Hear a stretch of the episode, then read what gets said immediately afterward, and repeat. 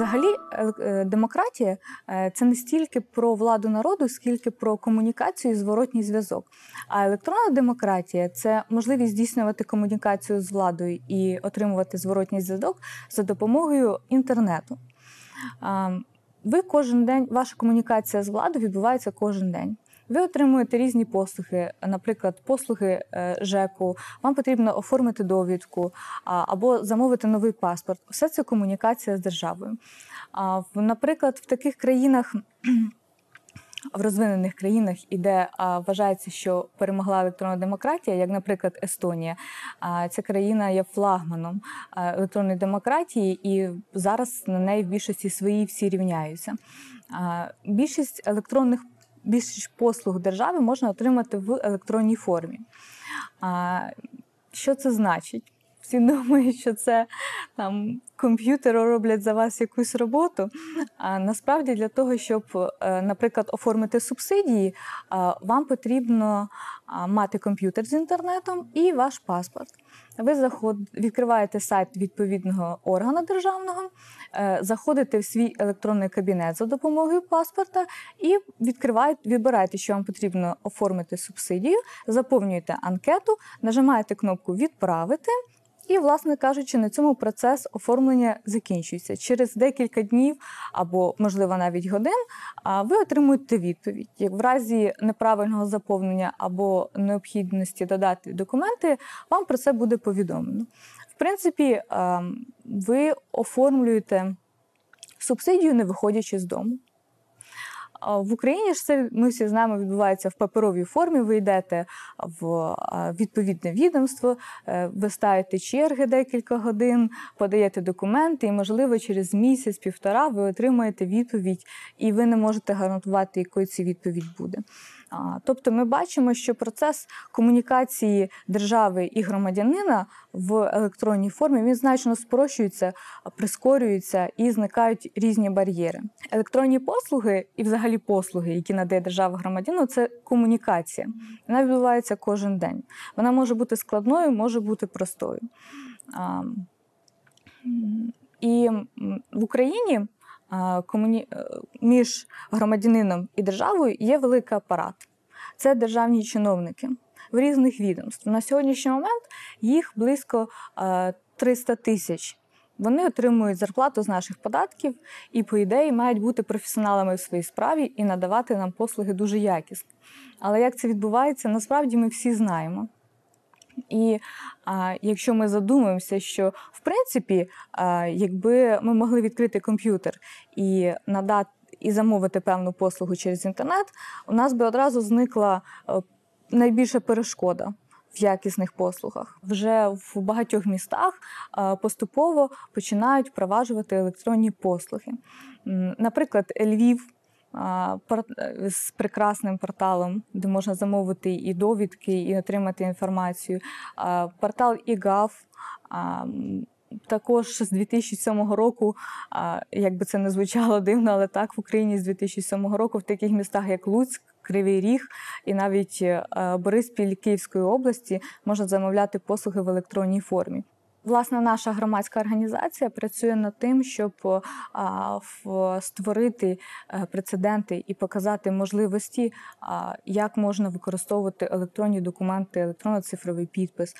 Наприклад, ми створили прецедент подання електронних заяв до правоохоронних органів, подання електронних позовів до суду і навіть проведення самого судового процесу в електронній формі.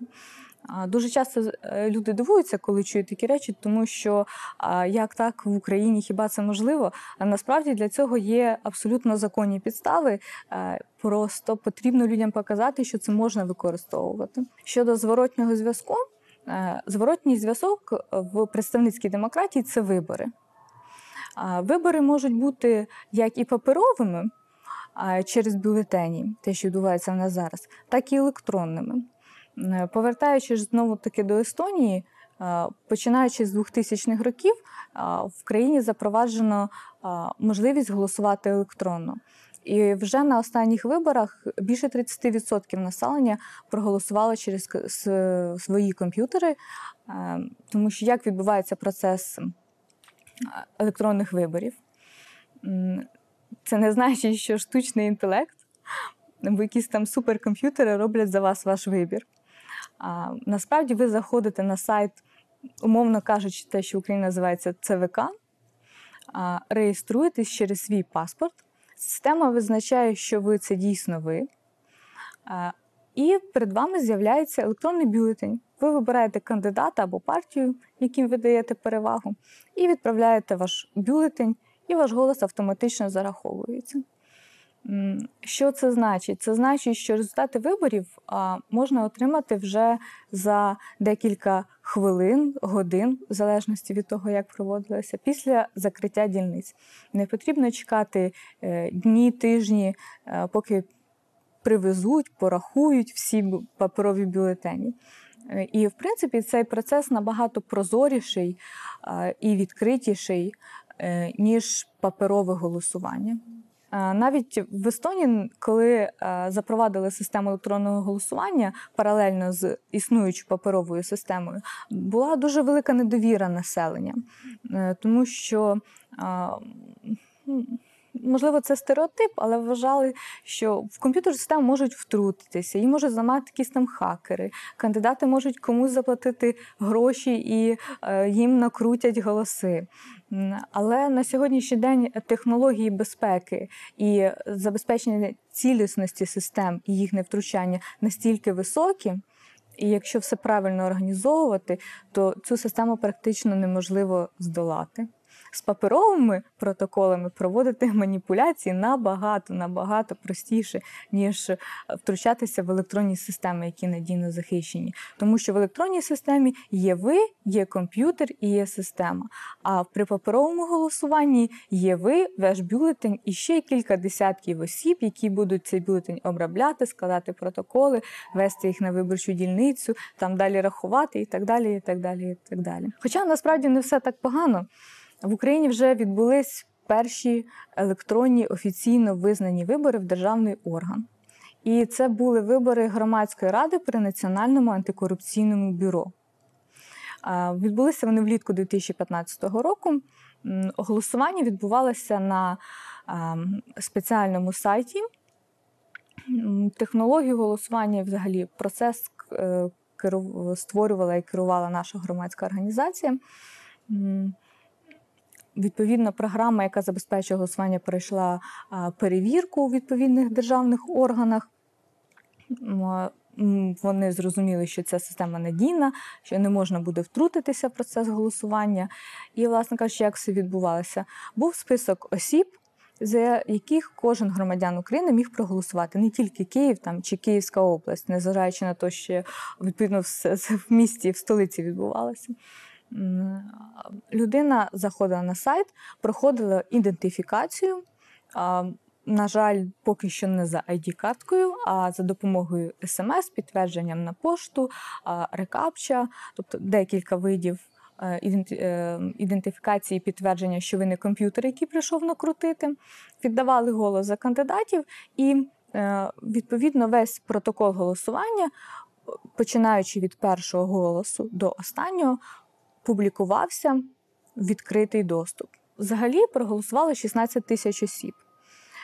І голосування закінчилося о дев'ятнадцятій годині. Відповідно, о дев'ятнадцятій нуль один вже були відомі результати. Тому що протокол був опублікований, відкритий, і до нього мав доступ кожен бажаючий під час всього дня голосування. Ви, коли працюєте з комп'ютером, і відправляєте свій запит електронною поштою, ви не можете вкласти в електронний лист хабаря. Для того, щоб електронна демократія в країні почала діяти, для цього має бути воля президента, прем'єр-міністра або взагалі уряду там, чи влади. В Україні є законодавча база для того, щоб можна було отримувати послуги в електронній формі, там, проводити електронні голосування. Відповідно, є декілька моментів, які ще потрібно змінити, але в більшості своїй ця законодавча база є. Є прекрасні технічні можливості і спеціалісти. і теоретичні спеціалісти, є люди, які будуть працювати з громадською думкою, і навіть сформувалася вже та критична частина населення, яка, в принципі, вимагає цих послуг так чи інакше. Всі ті проекти, які зараз створені, вони створені в більшості своїй громадськими організаціями, волонтерами, просто фахівцями в цій сфері, які приходять там в міські ради і кажуть, давайте ми покращимо життя населення, давайте ми зробимо ці послуги в електронній формі. І тоді це починає рухатися. Загальної програми є в нас Державне агентство з електронного урядування, але поки що воно створює тільки нормативні документи, ну, і не може впроваджувати якісь практичні речі. Електронна демократія, вона стосується всіх сфер життя. Це і взаємодія з державою. Що саме цікаве, коли електронна демократія реалізована в процесі взаємодії громадянина і держави, вона поступово розповсюджується на всі інші сфери – медицину, бізнес. Тому що, знову ж таки, повертаючись до Естонії, якщо ваша медична картка, зараз у нас вона знаходиться десь в якійсь лікарні. І кожного разу, коли я, наприклад, хочу піти в іншу лікарню, маю збирати свою картку і ніжками перейти з нею в іншу лікарню, віддати її лікарю. В Естонії ж електронна картка медична знаходиться в вашому електронному кабінеті. І маєте доступ до неї ви і ваш лікар, коли ви приходите до лікаря на обстеження або за консультацією. Відповідно, вся інформація про ваші хвороби, рецепти, алергії, препарати, в принципі, все знаходиться в цій карті від вашого народження. Нічого не губиться, і, що саме головне, ніякі зайві особи не мають доступу до цієї інформації. Тобто медична тайна залишається збереженою. І навіть коли вам виписують рецепт, ви не отримуєте рецепт паперовий. Ви можете його загубити елементарно. Ви просто приходите в аптеку зі своїм паспортом, і за допомогою вашого паспорта аптека отримує е, відповідно рецепт і одразу ж і видає вам ліки. Е, навіть якщо високий рівень таких послуг, що коли аптекар бачить, що ваші ліки вже закінчаться і вам потрібна наступна упаковка, вам телефонують просто і кажуть, прийдіть, будь ласка, заберіть вашу наступну упаковку ліків. Естонія е, – перша країна в світі, яка е, відкрила для іноземних громадян, так зване електронне громадянство. Англійською це звучить e-residence. Що дає право електронного громадянина Естонії? Ви можете відкрити бізнес в цій країні легально, можете відкривати рахунки в банку, платити податки, користуватися рядом послуг, які ідентичні послугам, які отримують громадяни. І, відповідно, весь процес взаємодії з державою також відбувається в електронній формі. Для того, щоб отримати e-residence, вам потрібно написати листа, заповнити анкету, пояснити Міністерству внутрішніх справ, навіщо вам це потрібно, тому що ніяких візових преференцій це не дає, заплатити податок, і через місяць ви отримаєте свою картку в консульстві Естонії. Відповідно, якщо ви хочете працювати, мати якийсь бізнес за кордоном, ви це можете робити абсолютно легально.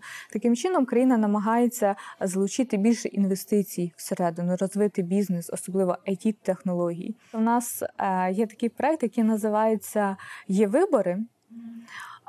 І, власне кажучи, чому я почала говорити про зворотній зв'язок і як частину демократії, і чому саме вибори, і чому саме цей проект. Тому що проект «Євибори» дозволяє публікувати фотокопії протоколів онлайн і вести паралельний підрахунок онлайн. Як це відбувається на практиці? Члени комісії, спостерігачі, журналісти, будь-хто, хто отримує копію протоколу підрахунку голосів на дільниці, фотографує його. Це дозволено. Дуже часто плутають це з протоколом голосування, коли ти заходиш в кабінку, але насправді ні. Цей протокол потім вішується навіть на дверях дільниці, ви можете прийти ознайомитися і так його сфотографувати, але це буде через декілька днів. Тому для того, щоб пришвидшити процес, фотографують спостерігачі, заходять на сайт, проходять ідентифікацію за допомогою банк-айді або електронно-цифрового підпису. Що значить банк-айді? Механізм ідентифікації такий самий, як коли ви заходите в свій кабінет електронного банкінгу для того, щоб перевірити рахунок. Але при цьому система не отримує жодної банківської інформації про вас. Там рахунок, скільки там грошей і так далі, якісь пін-коди. Ми тільки отримуємо підтвердження, що ви – це дійсно ви і та людина, за кого себе представляєте. Відповідно, пройшовши ідентифікацію, спостерігач завантажує протокол, і в нього з'являється можливість оцифрувати його, тобто заповнити протокол електронний відповідно до фотографії, яку він зробив. Тому що електронний протокол, він, він ідентичний. Поля, назви, навіть шрифт однакові з паперовим. І ввести цифри займає близько трьох хвилин. Тому в маленьких містах, наприклад, ми вже отримували перші результати через годину після закриття дільниць. І на ранок можна було спрогнозувати, і в деяких містах ми вже отримували результати голосування, при тому, що міські комісії ще приймали протоколи, ввели підрахунок, і результат офіційно оголошується тільки через декілька днів. Але основна особливість цього – це те, що протокол, який виходить з дільниці, і коли його публікують онлайн, стає ніби стримуючим механізмом для того, щоб люди, які отримують цей протокол в іншого рівня дільницях і комісіях, не вносили в нього зміни.